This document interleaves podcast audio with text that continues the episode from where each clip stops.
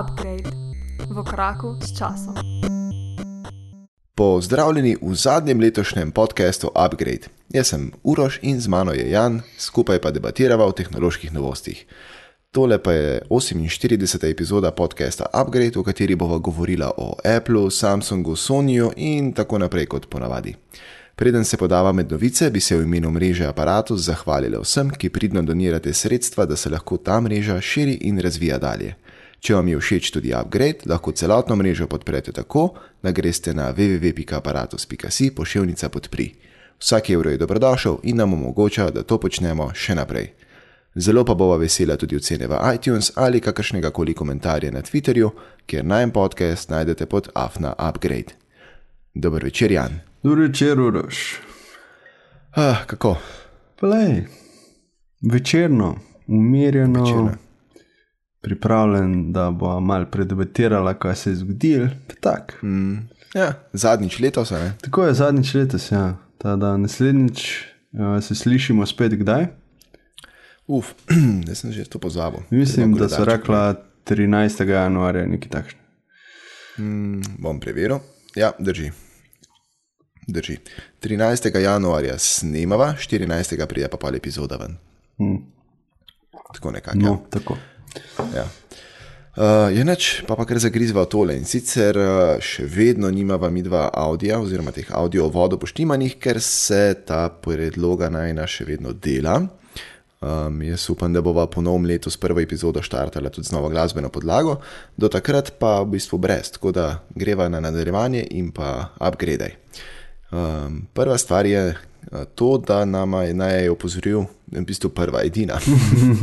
um, Uporabnik Afna Itak 12 Dudek pravi, da sem se zanj malo zmotil glede Bluetooth sprejemnikov in kakovosti glasbe, ki jo predvajajo. ne.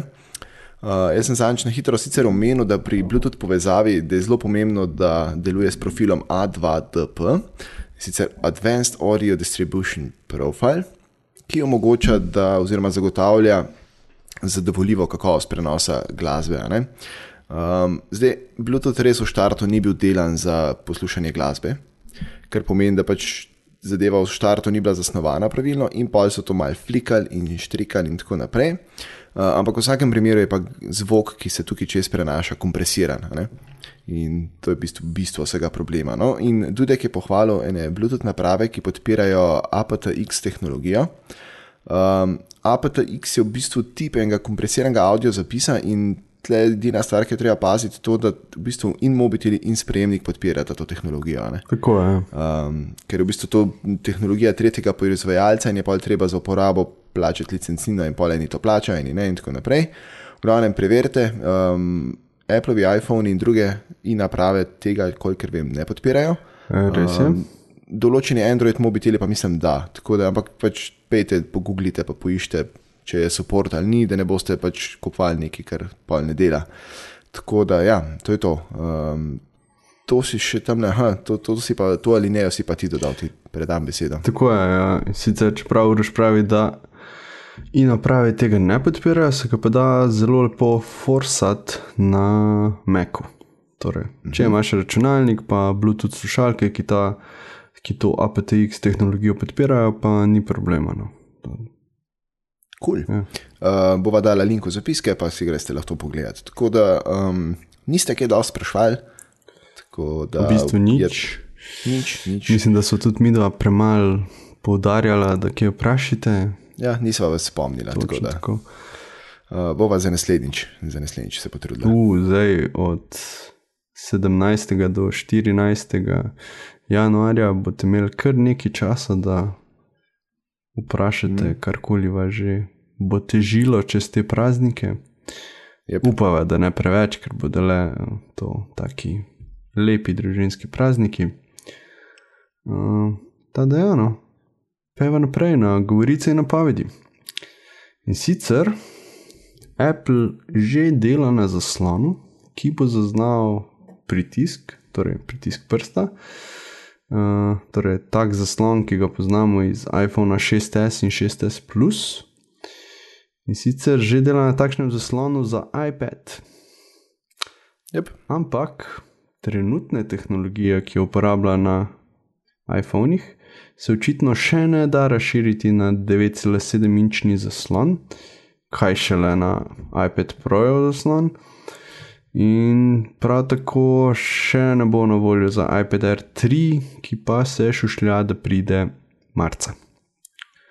Se pravi, ne bo letos tega, ker sklepam, da na minija ne bojo dal, preden bojo dal na era. Ne, ne, po mojem, vse bo začel z Airom, potem bojo to pušnali prvo na Proja, mogoče na minija sproti, ampak iz mojih izkušenj v preteklih letih z Applom bo najverjetneje imel tak, tako pomankanje teh zaslonov, da se bojo odločili prvo sam za en iPad, da bo to dobil, še lepo, ko bojo pa to dosti hitro lahko delali, pa še za druge iPade.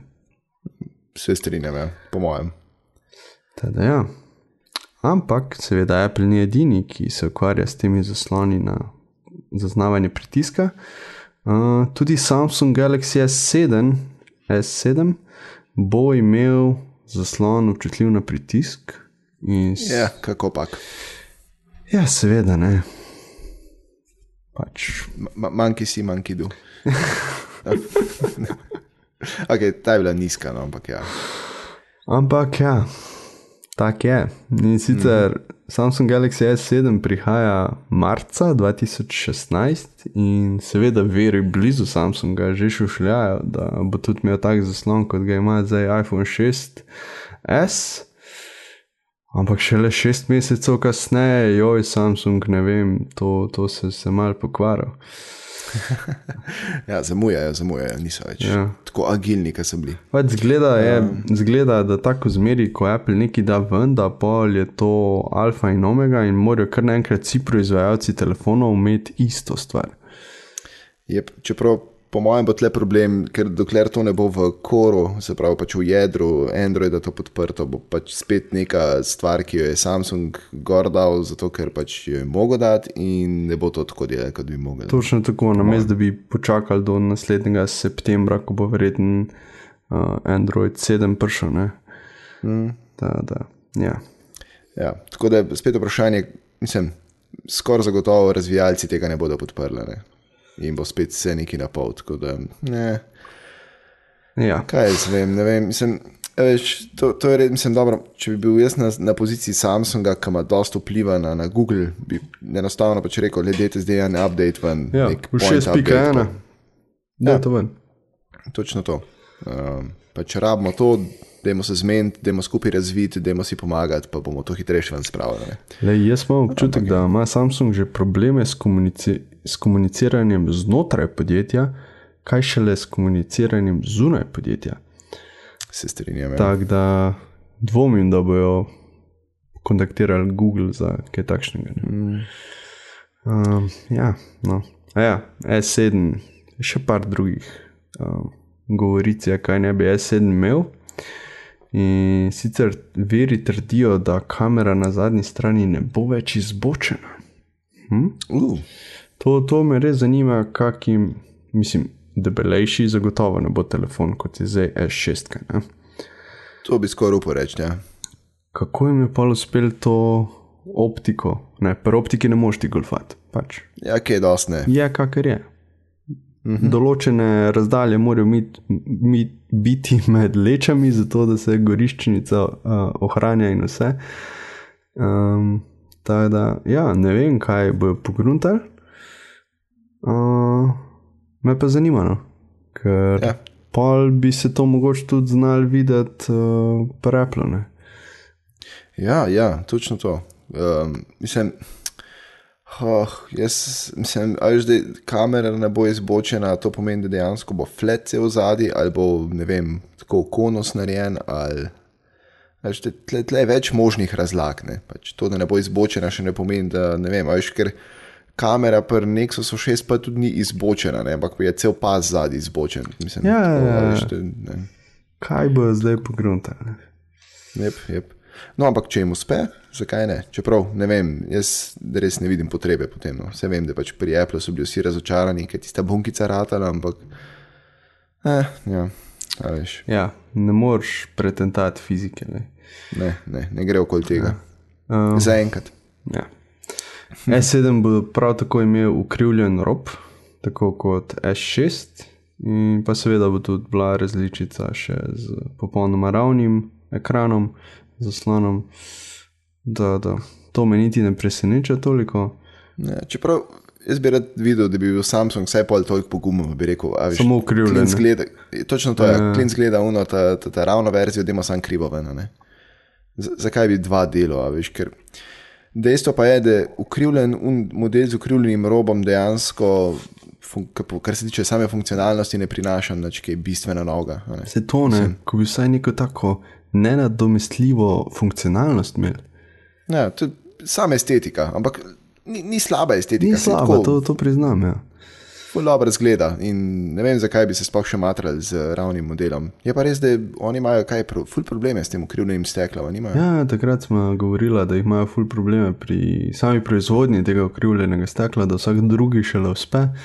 Mm. Um, tada ne vem, no. Mogoče zato. Mogoče. Pol. Ja. Uh, Smola. ja.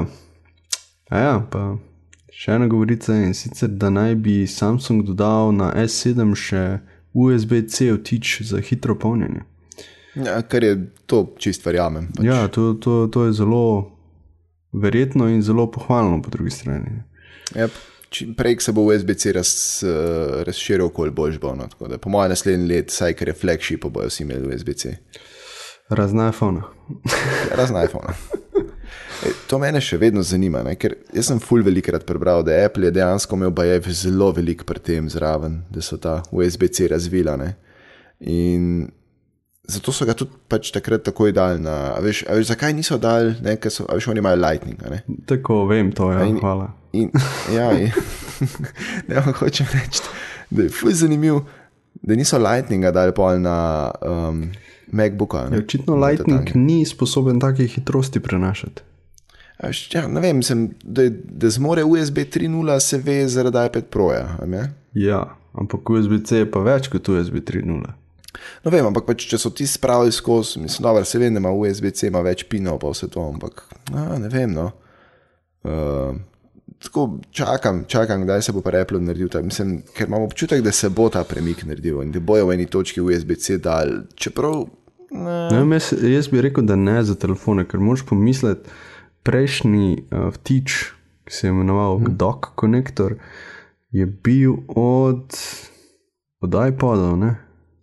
Ja, Še ja. od iPodov, od prvega Mislim, da sem iPhona ta, do. ta, ta prvi iPod je bil, po mojem, na Firewire, pa so bili pa vsi na ostalo. Na, ta. Verjetno nekaj takega, ne bomo čisto točno trdila. Ampak ja, to je bilo like deset let, vsaj. Ne, ja. Deset let ni bilo. 2001 do 2012, pa ne, 12. pa ne vemo, če zi, ne 12, iPhone 5 je prišel 12. Uh, pa nismo čez zihar za Ne, prvi. ne, mislim, 11 let. Ne, ja. Ja, pa za prvi iPod nismo zihar, mogoče le, rečemo, rečemo 10 let, ne? Zdaj pa da bi od 2012 do 2016, naprimer, da bi 2016 zamenjali iz Lightninga na USB-C, to se mi zdi zelo hitro za Apple. No. Zato, ker Ja, mislim, pri sedmici tudi jaz m, bil postal, ja. da še ne bo, ampak pol naprej pa. Ker ne. veš, kaj je fora, ne? ne gre se samo za to, da Apple zgubi pri tem. Zgubi tudi funkcionalnost ne vem, koliko raznih dodatkov, ne? Kot so Yep. zvočniki ali pa kakšni dokje, ali pa ne vem, take stvari. Ne?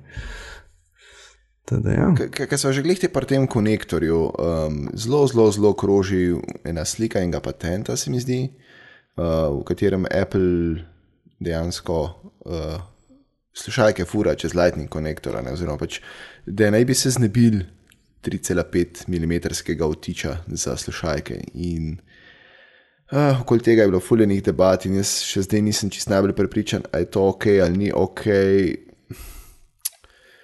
Razumem, razumem kak problem je s tem 3,5 mm vtičem, predvsem zaradi tega, ker je globok fulane Tako je. in ful prostora zauzame. Prostor, ki bi bil lahko, ne vem, za baterijo, za whatever.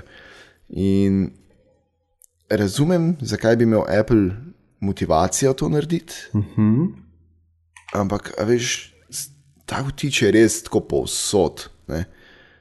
vse, veš, mislim, tle govorimo, da imajo ljudje slušalke, ki so vredne, ne vem, 300, 400, 500 jurja, ne vem, kakorkoli. Ne. A veš, in zdaj, ker naenkrat ne bojo mogli uporabljati to ne vem, s svojim iPhonom. Čeprav, okay, razumem, če imaš ti za Jurija slušalke, jih verjetno ne kupljaš v iPhone, ampak pač v Se ti veš, da bo obstajal adapterček. Ne?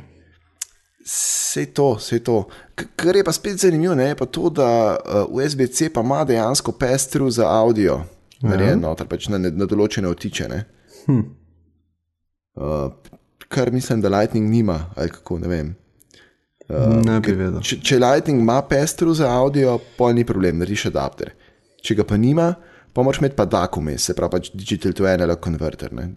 E efektivno zunanjo zvočno kartico, kar ja. spet ne bo majhno. Ne. Ja, seveda. Tako da, uh, ne vem, ampak mislim. Veš, glede na to, da pač je Apple gladko un dock konektor skenslil, pa je šel na to, pa da pač jim ni problema narediti nek svoj kabel za neko stvar in pač speljati celotno zadevo, ne, kar se je v preteklosti že pokazal. Um, vidim, kako bi lahko to naredili tudi na iPhonu, ampak eh, nisem najbolj zihar, da bojo, tako pač ne vem, tako v zraku mi je. Mogoče pol, če bo šli res na USB cene. Ja, no, tam pa pač bi čist, po mojem, videl to stvar. Um, spet, ampak tam bojo itak pa mogli prilagati uh, te adapterčke, pa verjetno, če bo šel, šli Androidi tudi na to, pa če bo dolg časa to se prije, mislim, če se bo to fajn prijela zadeva, da je mogoče celotna audio industrija ne, gre na to, samo to bo pa res trajalo, po mojem, 5-10 let. Ne. Ja. Tako da, ja. Hmm. Ok, uh, bodi dovolj, um, greva še malo s Sonijo pogledati in sicer uh, ni dolg nazaj, ki je prišla z pet družina izdelkov, ne? Mm -hmm. letos čez poletje, mislim, da je to bilo. In zdaj se že za, za šest mal uh, pojavljajo govorice, in ena od teh govoric pravi, da uh, bo za šest serija imela kar pet modelov. Ne? Uh, Imeli smo prej model kompakt, pa navaden model, pa um, premium model, oziroma ultra model, uh, tam nekje pa za dva, po mojem, je bil ultra model tudi.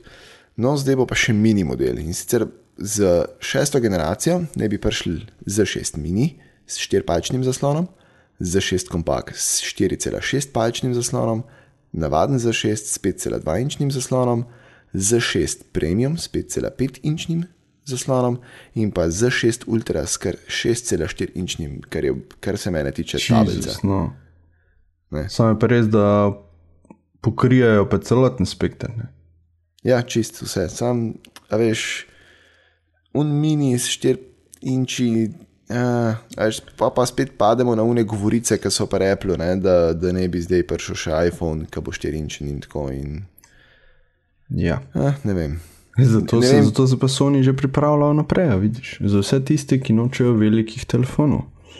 Ja, pa ne vem, a mislim, a dejansko, lej, mislim, razumem, da ljudje hočejo majhne mobitele, ampak a, a ni 4,6 dost majhno, a, a res treba naštiriti. Ja, ja. Ne vem. Se mi zdi, da to štirko smo malo prerastli, in da tam 4,5, Ne. 4,6. Bil bi presenečen, koliko ljudi še zmeraj ustraja, da oni hočejo majhen telefon. Majhen, Ja. pameten telefon. Razumem, da, ni vsi, da niso vsi za velike, ampak ah, kaj jaz vem. Mislim, ok, lej, mislim, ne, ne, glede na to, da, Apple, da se pri Apple pojavlja govorica, da bo manjši model dal ven, je očitno še obstaja trg za to. Ne? Ja, očitno je. Oziroma, ja. mogoče so tudi videli, koliko ljudi je še zmeraj ostalo na iPhonu 5S. Ne?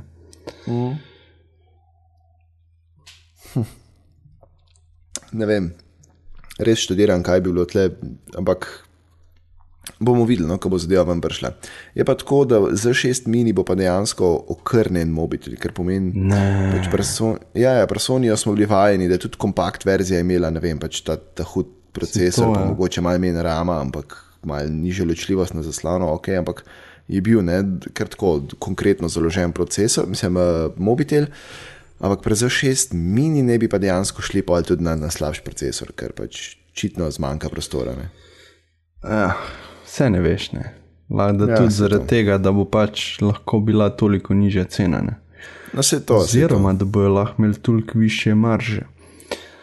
Neki od tega, ampak Ne vem, ne vem. Jaz pač osebno, no, mislim, ampak res to je zdaj čisto osebna preferenca. Ne, je tam pri pet pa pol, kar dobra mera za mene. Mislim, tako. Sem se kar navadil in mi je odgovarja. Vem pa pač, da, okay, ja, ne bi vsi imeli mogoče um, pol tablice sabo. ne. Fableta.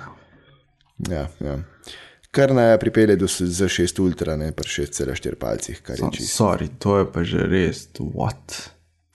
Ja, imel sem X, eh, ne Xperia, kaj je uh, Lumio 1520, ki je bila 6 colska in je, mislim, zabaven mobitel, fajn, lušten, smešen. Uh, Smešen. Mislim, tako res, ko imaš enkrat 6 colsk mobitel v rok, je tako wow. Uh -huh. Veš, kaj misliš, da si že res velike, velike mobitele dal čez, ki si 5,5 inčnega imel, ne? in pa vidiš, da kaj pa 6 inčih se zgodi, ne, o moj bog. Je to pa 6,4, ne, ker boš še. To, to je pa že res, po mojem, tablica. ne Vem, bi, temu bi mogli efektivno reči tablica. No. Yep. Um, se vem, da ta meja je zelo zabrisana, ampak pač 6,4, če, če 7-inčnim zadevam rečemo tablica, tudi 6,4-inčnim lahko. Ne. Yep. Tako da ja, o, to je v bistvu to, kar je teh zadev. Um, tako da, ampak uh, zdaj prihajava na unta nov razdelek, kjer jaz mal um, ventiliram svoje čustva. No, poventiliraj se, uraš. Ja, jaz sem se trudil, res sem se trudil, da, um, ker veš, ne, da v bistvu prvi dve zadevi so bile o Apple in Vem, ja. smo malo električne avtomobile obdelali, pa smo tam na koncu malo Apple omenili, ker oni tudi električne avto delajo. Veš kaj, Bojda. veš kaj je fuz zanimivo, ne? Hm? Da se pa spet vrneš na Apple, medtem ko Samsunga še enkrat nismo imeli v Bentini. Res je. Um, Premalo so aktivni, kaj. No, ampak zdaj verjetno veste, ne, da zdaj je pač spet Apple na, na, na vrsti in sicer tako kot strela z jasnega so dali na trg Smart Battery Case, ker je v bistvu silikonski ovitek z eno tako um, grbo. Uh, najboljši opis, ki sem ga videl, je, da, je v bistvu so, um, da, je to v bistvu, da so na hrbet iPhona iPad prelimali, uh, ne iPad, a, a, a, iPod. iPod, ja, to. Um, dejansko pač, mislim, če bi, veš, to je zdaj spet una scena, ne, ful je debat o tem, kaj Apple zmeri da ful podarka na dizajn in pol funkcionalnost mal trpi na ta račun, ne, včasih. Mm -hmm. No, in zdaj so dali ven izdelek, ki je dejansko popolnoma funkcionalen, pač je zasnovan res, kot da je funkcionalen, ampak je grd in zdaj so spet vsi jezni. In ljudem res ne moreš zadovoljiti vedno v, v, v vseh pogledih, očitno. Ne? Ker uh, mislim, jaz priznam, da mogoče ta stvar ni višek elegance in vsega tega, ampak roko na srce, če pogledaš kjerkoli drug battery case, noben ni lep. Ne? Pač v vsakem primeru boš imel neko grbo na zadnji strani Ja, debel zdaj ali- telefon bo v vsakem primeru. Ne? Točno to. Ne? In dejansko, pač, čim je debel, čim je spremenjen izgled, pač gleda grdo. In pač tega ni- niti nimaš nikoli na mobitelu, zato da bo mobitel lep izgledal, ampak zato da bo del časa deloval. Tako je. Um, tako da, mislim, jaz sem začetka se sicer tudi križal, ker sem to gledal, ampak pa sem v bistvu. Ne, ne, nočem reči, da zdaj bentim toliko nad tem battery caseom kot na folku, nad folkom, ki dejansko ne ve, kaj hoče. Ne? Folk ker, nikoli ne eh, ve, kaj hoče. Ja, res je. Rabijo nekoga, da jim pove, kaj rabijo, očitno. In Apple je tako zelo jasno povedal, pač, le, imate tle en case, ok, naše baterije mogoče ne zdržijo najdlje časa, damo vam case, noter imate baterijo. Uh, mislim, da je celo je 1600 ali 1800, do- tam nekje med 1600-1800 mAh, tam nekje kot je original tudi noter. Ja, veš, to, to, to jim pa malo zamerim. Ne? Ker, naprimer, mm. Moši, kot tudi zelo znan proizvajalec, oziroma eden največjih proizvajalcev teh eksternih baterij za iPhone, ima lepši oblikovan, bi rekel, res, da ti naredi malo bolj feti telefon, uh -huh. ampak ima pa baterijo z 2700 mAh. Kar je kul. je še res orang, ne? Ja. dodatek. Edini plus te Apple Smart Battery case je to, da je direkt na Lightning. Ne? Polneš z Lightning Ja, pe, kablom. pestruma, ne. Ja. Polniš z Lightning kablom, medtem ko vse druge te baterije polniš z mikro USB. Je, tle pa dejansko narejen, da, da, da eh, je podaljšan, originalen. Ja, eh, pa še- Lightning konektor. Še v samem sistemu ti kaže, pol, da imaš dejansko dve bateriji in avtomatsko ti widget pokaže, koliko je kera polna. Ja, kar je dosti kul. Cool. Ampak seveda, ne, Apple si lahko privošči, ker je pač njihovo. Absolutno, ja, pač prednost domačega terena. Um, kar je zanimivo pri tem casu, no, se mi zdi tudi to, da je gumijast, oziroma pač silikonski in se ga da fully enostavno dol dobiti. Zaradi tega, ker pač baterija oziroma ta v hiši ne sega čist zgor do zgornjega roba. Uh, v bistvu to pomeni, da je zgornji del fleksibilen. Tako je. Ve, en večjih problemov teh uh, battery caseov, ki obstajajo, je to, da so iz dveh delov, pa jih moš fizično nekje skupaj fiksirati, ali so pa tako trdi, da jih zelo, zelo težko dol dobiti. Ja. Uh, tukaj pa le zadevo zelo enostavno dol dobiš. Potem bi jaz tu še omenil, da je tale battery case drag, ne pač v stilu Apple, ker je 99 dolarjev, slash 110 evrov, rečemo, zato ker pač Ja. Apple. Um, in da ni različice še za 6S. Plus. Ja, očitno so ocenili, da 6S plus ima kar dosti baterije. Ja, min grede, koliko te zdrži. Ja, le, vse res, ker zdrži. Ne? Naprimer, čez delovni teden polnim vsaka dva dni, kar je super. Naprimer, v petek sem ga zjutraj odklopil in sem ga dal polniti šele v nedeljo zvečer. Wow, awesome. To je bil, prav imam screenshot, ker mi je bilo tako awesome. 60 ur v standbyju, torej takrat, ko ga nisem uporabljal, in 9 ur v uporabi. To je zakon, to, To je zakon. awesome. To, ja, ja. No, in ja, mi grede, uh, kot si rekel, ne, za, za 6S plus mislim, ni, ne, uh, dela pa ta zadeva na 6S, pa mislim tudi na navadni šestici. No. Ja, seveda, ja, tudi na navadni Tako šestici. da, uh, mislim, jaz bom tako rekel, ne, pač ljudje, dajte se zavedati, da pač, če hočete imeti eno baterijo nekje na hrbtu, boste imeli ali nek kvadrat, ali boste imeli pa full debelejš mobitel. Ne, če ne, nočete, da vam mobitel tako zgleda, si kupite en, uh, ne vem, klinčevo uno prenosno baterijo, pa si ti spreklopite gor. Ne, Točno ne, to, ne pa zdaj na Deplom Bentit, ker je naredil grd case, ker pač ne moreš lepega narediti, sorry. Pač baterije niso tanke kot, ne vem, list papirja. Ne. Veš, pač, Um, Mi grede, uh, ljudje, ki so to testirali, pravijo, da je full uredu, zaradi tega, ker imaš v zadnji še ne ropne in lahko niže dol mobitel držiš, pa imaš ne mezinc pod tisti zahakljen, pod to grbo. Ne. Ja, ok, lej. Po pravici povedano, Apple fani bomo, bojo zmeraj najdli neki izgovor, zakaj je to, kar je Apple naredil, dobro. To je res, to je res. Pač lahko je uporabno, po drugi strani pa ne zgleda najboljš.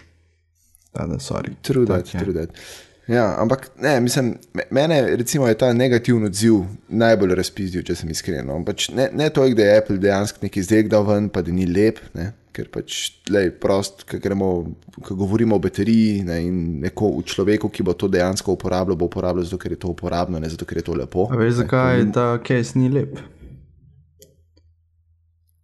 Razsvetli me.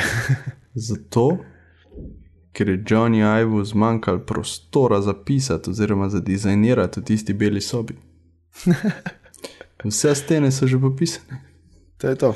Sam še um vogalma, ki ga snimajo. Tako je. tam ne sme.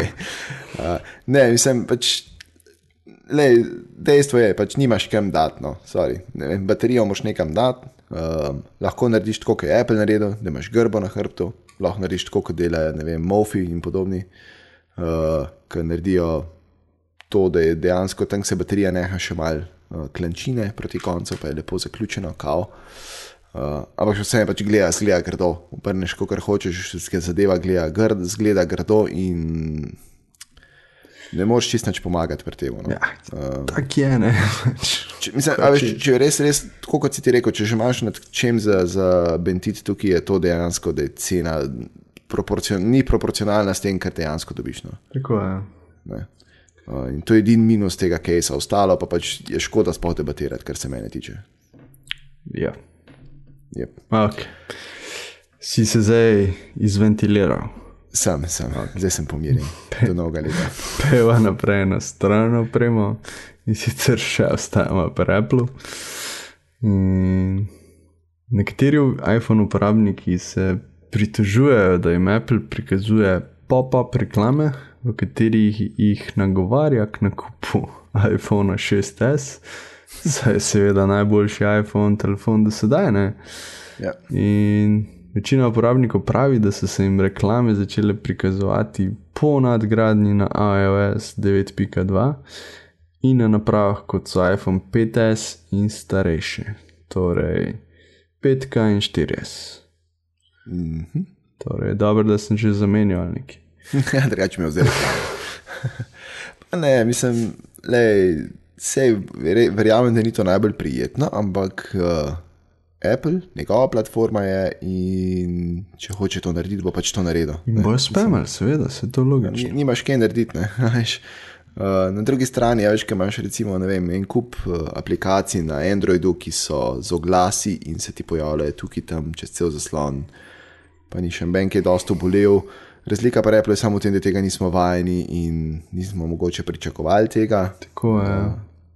Ni pa nič nenavadnega, da vam hočejo prodati nov mobitel. ne. Uh, v končni fazi je to njihov produkt in zakaj ne. Um, je pa res, da je nadležno, ne? to se pa strinjam. Ja. Pač kot z vidika uporabnika je to sila nadležno, ker pač, če bi hotel, bi kupil, ne, puste me. Exactly.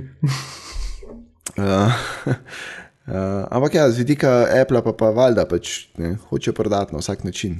Tako da, ne, veš, tukaj je zdaj tisto tanka linija, po kateri je treba hoditi, da jih ne odženeš um, in da jih dejansko pritegneš k nakupu nekaj nogane. Zdaj samo vprašanje, kam, bo, veš, kam se bo tehnika pre, pre, prevagala. Bo dejansko več fojka zamenjali, uh, ki bo rekel, o, a res imam tu že star, joj, če že Apple rekel, pa moram. Ne? Uh, ali bo več unih, ki bo rekel, skruju, ne boste mi govorili, kaj bom kupil, puste me na miru. Ja. Jaz sem ugotovil, da skoraj čisto vse, kar Apple naredi, jim povzroči, da vsi govorijo o tem in ne znansko reklamo. Ne. Yep. Tadale, tole so začeli delati. Apple Smart Battery, battery Case. Pač vsem govorimo pa. Ja, uh, tako kot američani, full Donaldu Trumpu govorijo. Ne, tako da, ne, Yeah. uh, ni, mislim, there's no such thing as a bad uh, commercial, ali kako je že, ne vem. Ja, nekaj takega. Tako da, a bad publicity. Kako, ne. v glavnem, ja, um, pustimo Trumpa tam, kjer je. Um, Peva na, če- na nekaj drugega in sicer, uh, v bistvu ne vem, še vedno so pa iPhone. uh, Tesla zdaj prodaja uh, ovitke za iPhone in sicer jih delajo iz ostankov sedežev za njihove avtomobile, ne, kar je, je tako kul, cool, ker je racionalno uporabijo vse Ja, materiale. to mi je dejansko všeč, le pač. Mm, tudi meni. Na nek men. način je ekološko, pač ne zavržeš tizga, ampak uporabiš naprej. To. Točno to, izkoriščen material, pač do, do, do, dokler se da. Ne, tako da, Tako me- Mene je to ful uredu. Pač, Verjamem, da so ljudje, ki bi si radi kupili Tesla, pa si je ne morejo, Ja, jaz. pa bojo pač malo kompenzirali. pa bojo malo kompenzirali s temi ovitki, ali pa pač ne po, pokazali s tem, da imajo radi to podjetje in jih podprli. Mogoče tako, da kupijo ovitek, se ni velik, neki pa je. Ne. It's something. Ja, Un, ja. mužice, Ja. roke na. Itak. Um, tako da, ja, mislim, meni je to fuloredo. No? Ja, jaz- zelo podpiram, da se pač take stvari počnejo. Ne? Da Če imaš nek odpad, da poskušaš iz tega še vse narediti nek smiselni izdelek, ne zdaj narediti izdelek samo zato, da boš odpad še prodal. ne. Ja. Uh, ampak ja, me- meni je to fuloredo. In uh, ker smo že pri uvitkih za iPhone, a ja, uh, mogoče še ceno povejo.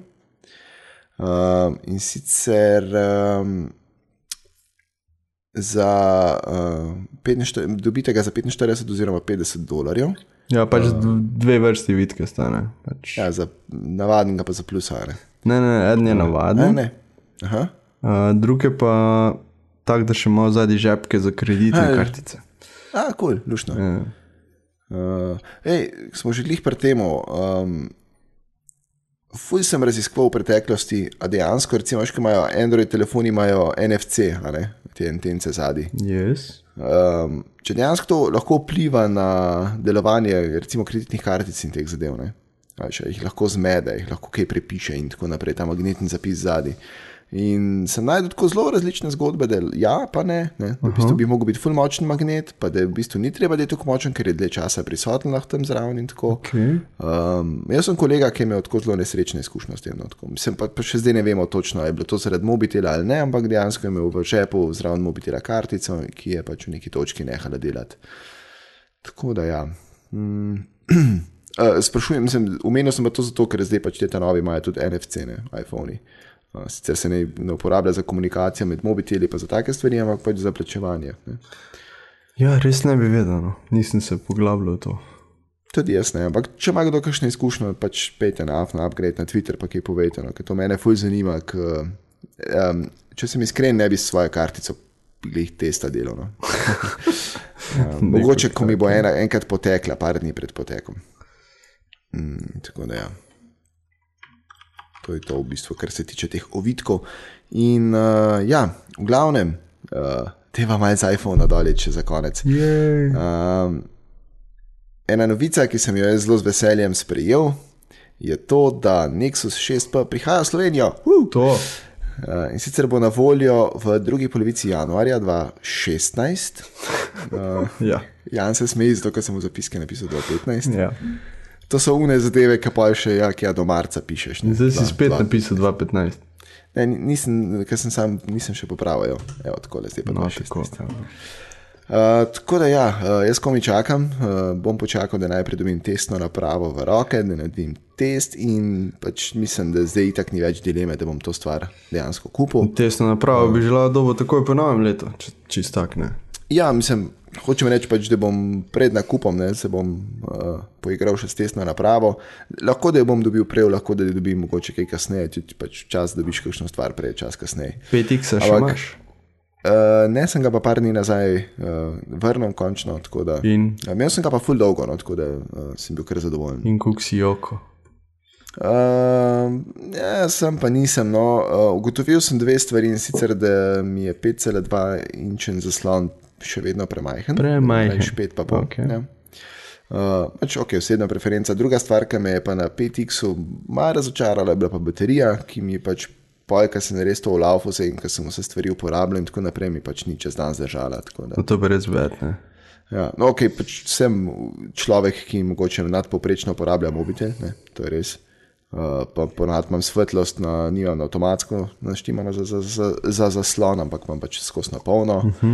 uh, pa kakšen internet delim, uh, kdaj, kakšno internetno povezavo. Ne, tako mm, Imam večkrat bolj hardcore uporabo, no, tako da jaz upam, da se bo na 6P to dejansko poznalo, ker tam je pa 3450 mAh, ura, uh, mislim, ura, ja, baterija. Uh, in AMOLED zaslon in tako naprej, in tam mislim, da bo pa dosti bolj kulno. Da prijem normalno čez dan. No, me res zanima, kakšne bodo tvoje izkušnje na 6P. Tako da je v bistvu za konec, mislim, to, da bom kupil Nexus 6P, ni več dilema. Dilema je samo v tem, ali bom kupil to dejansko na paket ali bom šel tako čez mejo. Ne? Ker če se bo to razlika med vezavo in pa prosto prodajo v tujini, če bo tam do 50 evrov, bom po mojem vzel v tujini in pač ne bom vezan na nič. Ne? Točno to je. Um, tako da, ja, bom, bom, to, bo, to, pač, to je zdaj čist, uh, kako bi rekel, logistični problem za na koncu. Um, bi pa imel 64 gigabajtni model v črni barvi. V črni barvi. Ja, A to ja, nagovarjaš bodoče mecene, upgrade. Ja, ja, ja, tako če bi kdo sponzoriral, recimo, okay. bom, obljubim, da ugraviram tvoje ime, če daš kaj zraven. Uh, tako da, ja, ne, mislim, da ne bom ceno. No. Pač bom pa svoj OnePlus One prodajal, tako da, ko ga bom, se bom tudi v upgradu izustil. In če bo kdo interes, zainteresiran, gremo ja. na kavo, na pivo. Tako ima zdaj novo rubriko Bentinje, bo nova rubrika Mali oglasi. Ja, barantanje. Barantanje, to je. Uh, tako da, ja, uh, lej, pustimo čas v čas, ko bo Nexus 6 po moji roki se javil. Vela. Okay. Pejmo mi na programsko opremo. In sicer Google je objavil, katere stvari smo v letu 2015 največ iskali. Uh, seveda smo mi dva držala bolj tehnološkega seznama. In sicer v letu 2015 smo največ iskali naslednje telefone, seveda, in druge mobilne naprave. Na prvem mestu, torej gremo zdaj od prvega do desetega mesta, a pa naredimo bolj zanimivo, od desetega do prvega mesta. Tako je, tako, tako. Na desetem mestu Surface Pro 4. De... Jej, Je, ja. a moram navijati zraven, ne vem. No, da je navi zdrav. Jej. Deveto mesto, Nexus 6P. To, to, to, to. to. A res ne razočarate, da je komi na devetem mestu? pač, le, med prvih deset je prišel, moraš biti skromen. No. Pač, ja, veš, kdor, majhnega, mislim, kdor ni zadovoljen z majhnim, velikega vredni. Ja, v redu. Se to lažje. Ja. Na osmem mestu HTC One M9, Mm. na sedmem mestu Samsung Galaxy J5. Kva? Kar, ja, tudi jaz ne vem. Ej, čisto Samsung zapustila, ne? Ja, bo treba spet ufurati. Mogoče eno rubriko posebno, Samsung. Samsung. ta teden, o, če kupiš že imela, ne vem, nekaj, ne, ta teden o Samsungu. Nekaj, ne. Ja, Samsung ta teden, ja, ali pa naprave, ki jih je izdal Samsung ta teden. Okay. to predolgo. Na šestem mestu Samsung Galaxy Note 5, Uh, na petem mestu LG G4. To je kar mi me presenetilo. No? Res. Pa se že G4 je kar spodoben mobitel. Samo zelo LG, ja, sposoben, uh, mislim, spodoben. LG, ja, kar ignoriramo, si tako malo pokrive. Ja, Mislim, pa čeprav je dal nek so 4 pa 5 ven, ne. Ta, ja, ja, se to ne, pa 5x zdaj. no pa 5x, ja, ta, da, lej. Tako da, ja, ja. Pa pač kamere imajo dobre, pa vse to je v redu, sam pač software je tak mal tako. Um, Labal. five years ago. Ja. Okay. Na četrtem mestu lesena medalja gre iPad Pro. Uh, zanimivo. Ej, uh, mim grede, uh, so pa iPad Pro, ti si imel to že v roki? Tako je. Mi smo na no. firmi že dobili en demo model. Do tell, do tell. Uh, ta stvar je ogromna. Tako, what? Zakaj bi to kdo uporabljal? Uh, razen sodelavcem smo eno zelo uporabno zadevo odkrila in sicer air hockey igrico. Aha, oh, oh, cool. Vsak na svojem mestu in drmaš. Sam da svoj komico rabiš, ne? Ne, ne, ker s prstom lepo. ne, ne, hočem reči pač, ko ne da iPad, ga spraviš. Ja, ja, to je. Da, ja, cool. air hockey je kul. Cool, A, a si imel tudi opcijo svinčnik probat? ne, svinčnika pa še nismo dobili, ker je seveda takšna, takšno pomankanje. Uh, kaj pa tipkovnica, uno originalno? Tu če ni, zato ker to pa boj, da ne bi bila Ja, ni- ni slovenska. lokalizirana še. Ja, in to pa po mojem ne bo še tri mesece. Vsaj originalna, ne? ne pač. Vse je originalno. Ne. Cool. In potem na tretjem mestu Apple Watch, Uh, ki nice. seveda sploh ni dosegljiv v Sloveniji. Ne. Pa res, zakaj pa to ne? Ja, ne vem, pač ni ga, ko ne drugega. Premajhni smo. Mogoče, po mojem, bomo z Apple Watch dvojko prišli še ne. Ma ja, se je v bistvu bojiška. To je zdaj Fargen, pa ni igri, ne? Ja. Drugo mesto, Samsung Galaxy S6. No, to, to je zanimivo, v bistvu. Opa. To ne bi pričakoval. Pa. In prvo mesto, ne glih eh, presenetljivo, iPhone 6S. Ja, cool. Čeprav je zanimivo, ne, recimo, če gledaš, koliko časa je kakšno od teh stvari na, na trgu. Se ne, to, ja, se to. Ne, je v bistvu recimo iPhone 6S, ne, tako dokaj frišna stvar. Uh, Se 6 Samsung pa Galaxy tudi, pa le S6 na katerem mestu je. Ja, ne, tako da, hm, zanimivo. In uroš, kaj iz tega seznama vidiš, kaj ti bode v oči. Nexus 6 pa. Are, da bom jaz povedal, kaj bode v oči. Sicer da imata Apple in Samsung po tri izdelke na tem seznamu. Nice. Tada je Uravnotežena. uravnotežene. Tako da ja. Um, bi tako rekel, nič me ni šokiralo na tem seznamu. Tako, ra- Razen J5, ki ne vem, sploh kaj je to. Bomo pa pogooglali. ja, ne, čakaj, bom zdaj copy paste v Google. Ker me prav zanima. Aha, pač Samsung, en mobitel. Verjetno bo popularen na azijskem trgu. Zna biti, ja, pa pač po mojem so to Kitajci to googlali ali neki. Ja. Uh, kovinski je, to je tudi to, ker pač je, pa, pa S6, ki je podoben. Tako da, ja, to je kot tem. Uh, v glavnem, tako kar zanimivo. No? Um, kot sem rekel, razen tega Samsung Galaxy E5, ki ga ne poznam, oziroma pač vsaj tako z glave ne. Meničke dosti, mogoče ta Surface Pro 4, no mi je Ja, zanimivo, da je tale bi tudi mene najbolj, mislim, me presenetilo. Da dejansko so ljudje bili tako zainteresirani za to stvar. Kar v bistvu nakazuje, ne, da tudi te velike tablice, glede na tudi iPad Pro gor, pa Surface Pro 4, ne, niso kar Kar je ne. bolj presenetljivo, da je Surface Pro 4, ne pa Surface Book, a veš, ko je noviteta. Ne? Ja, to je tudi res. Ja. Tako, Mogoče na 11. mestu. Ja, tako, čez nekaj ni prišel na seznam, a malo spredje. Uh, ja, ok. Uh, Gremo še na drugo novico v, med programsko opremo in sicer z Google Playbooks bo se bo zdaj pač dal malo lažje knjige brati. Uh, kaj to pomeni? Uh, za tiste, ki poznate, kaj je Flux ali Flux ali kako koli že za iPhone, Flux je. uh, ja. pač, ki zniža barvno temperaturo uh, zaslona, ko gre pač ura bolj proti večeru. Uh, točno to bo zdaj pač z Google uh, Playbooks možno narediti, uh, kar pomeni, da vas bo proti večeru bolj taka topla slika pokazala, se vam pokazala z bolj oranžno-rumenim zaslonom, uh, v v bistvu ozadjem, ne, ko boste knjige brali. Kar je dejansko fuj zdravo za vas, ker če vas zvečer obsevajo z modrimi svetlobami in tako naprej, to na vaš organizem ne vpliva najbolj. Če gledate zvečer na mobitel, dajte svetlost znižati, pa najdite eno stvar, ki vam bo cel zaslon bolj v uh, tople tone pobarval. Tako je. Pač, zabavna zadeva. Mislim, na računalniku zna biti rahlo moteča, če delaš zvečer na kakem dizajnerskem projektu, Ja, ker ti uniči barve, ampak ok. Ja, ampak tako za zajemanje vsebin je pa to dosti boljše. Tako je. Razen za kak film, kjer tam mi tak stvari ful varirajo, pa je vprašanje. koliko je Ja, dejansko tam pa kar izklop. Oziroma, samo možno, da je ta možnost, da je to že pač nastavljeno.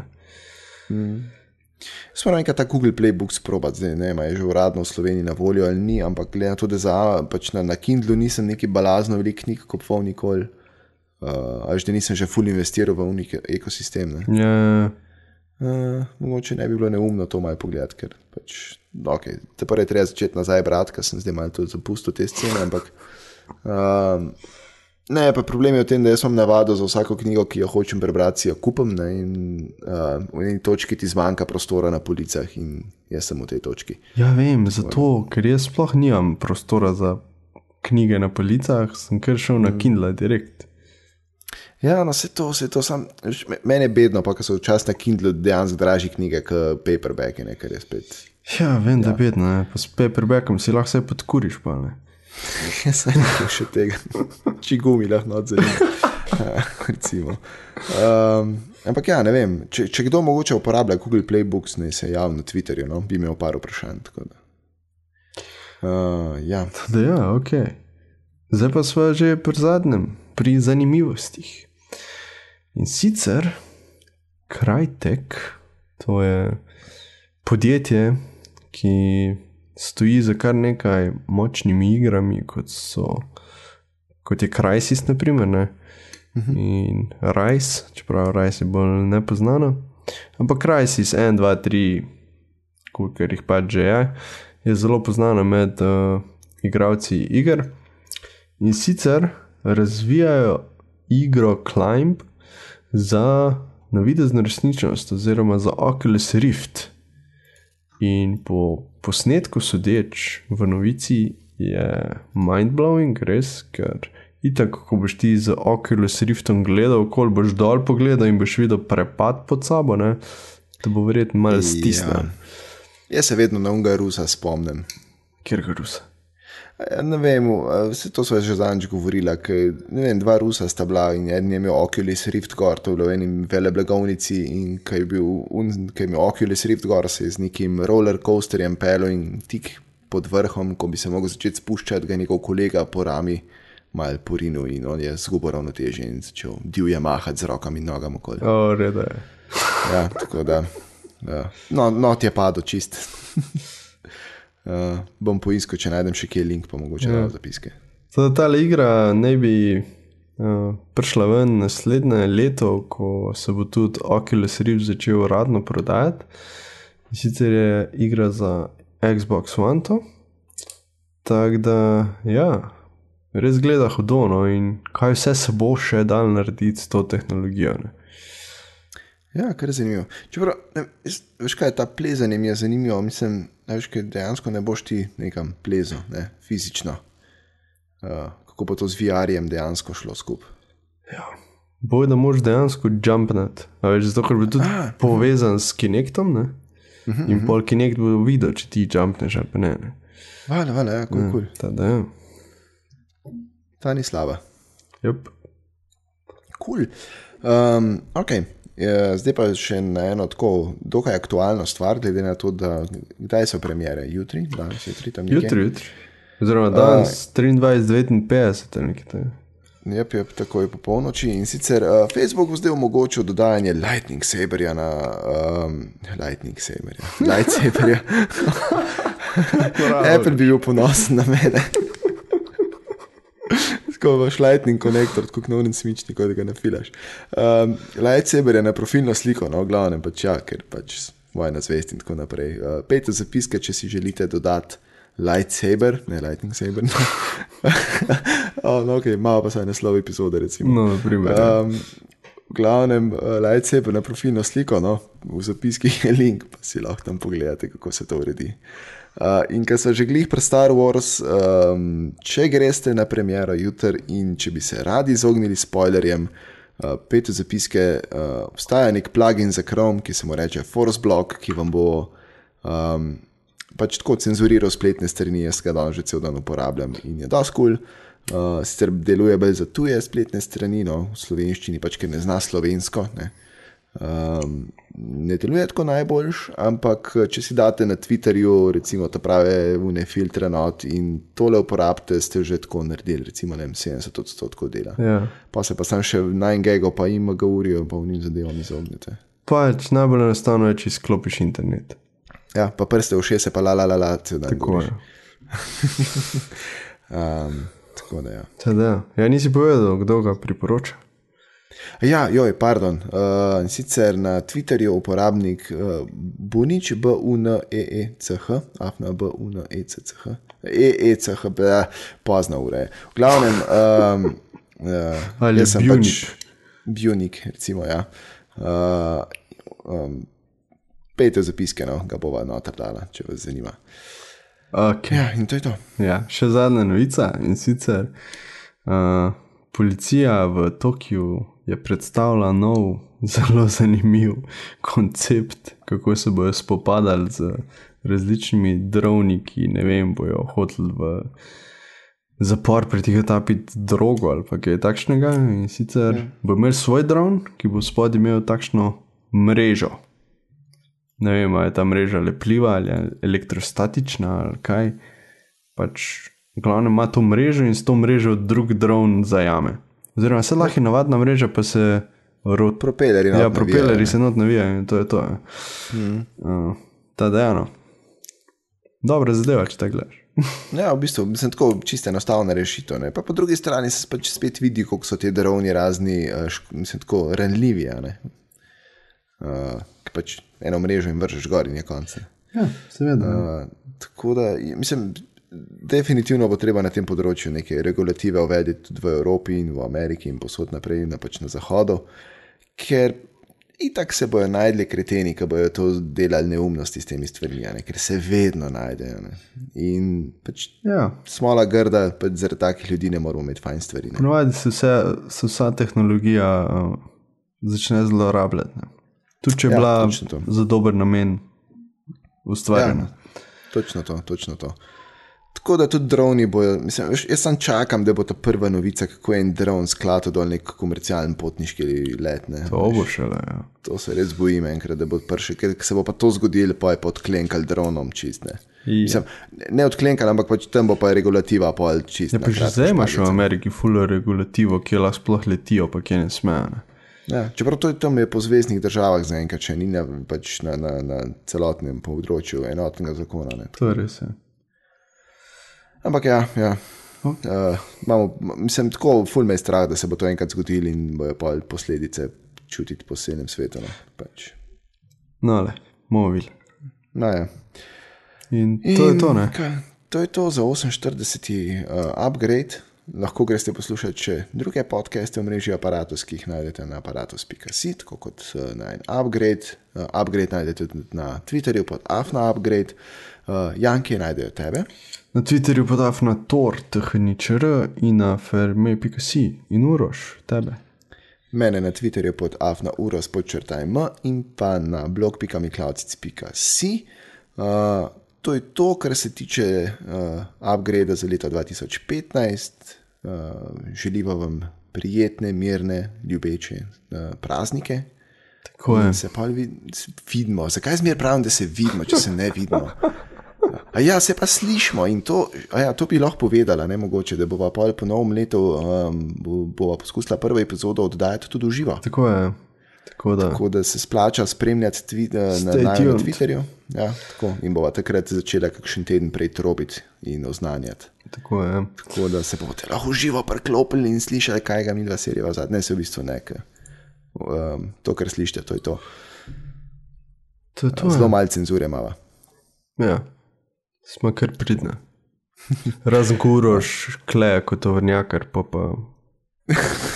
Treba kar tak pol upgrade zrezati. Ja, čas je treba. Ah, ja, pijača. Okay. Uh, v glavnem, imejte se fajn uh, in se slišimo naslednje leto. Ajde, čau. Čau.